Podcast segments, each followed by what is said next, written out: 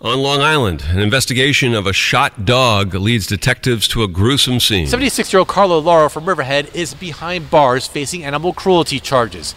He's accused of fatally shooting two German Shepherds. John DiLeonardo with Humane Long Island describes Lauro's property. I mean, I think it's a it's a horror show over there. Suffolk officials started their investigation on January 10th when a German Shepherd was taken to a vet in Westbury with a gunshot wound to the head. That led officials to find another German Shepherd dead on his property. DiLeonardo says he's been complaining about Lauro for more than a year. We've been filing complaints about with uh, the the agricultural and markets since 2022. Darius Radzius, 1010 WINS at 92.3 FM on Long Island. We really need new phones. T-Mobile will cover the cost of four amazing new iPhone 15s, and each line is only $25 a month. New iPhone 15s? Only at T-Mobile get four iPhone 15s on us and four lines for 25 bucks per line per month with eligible trade-in when you switch.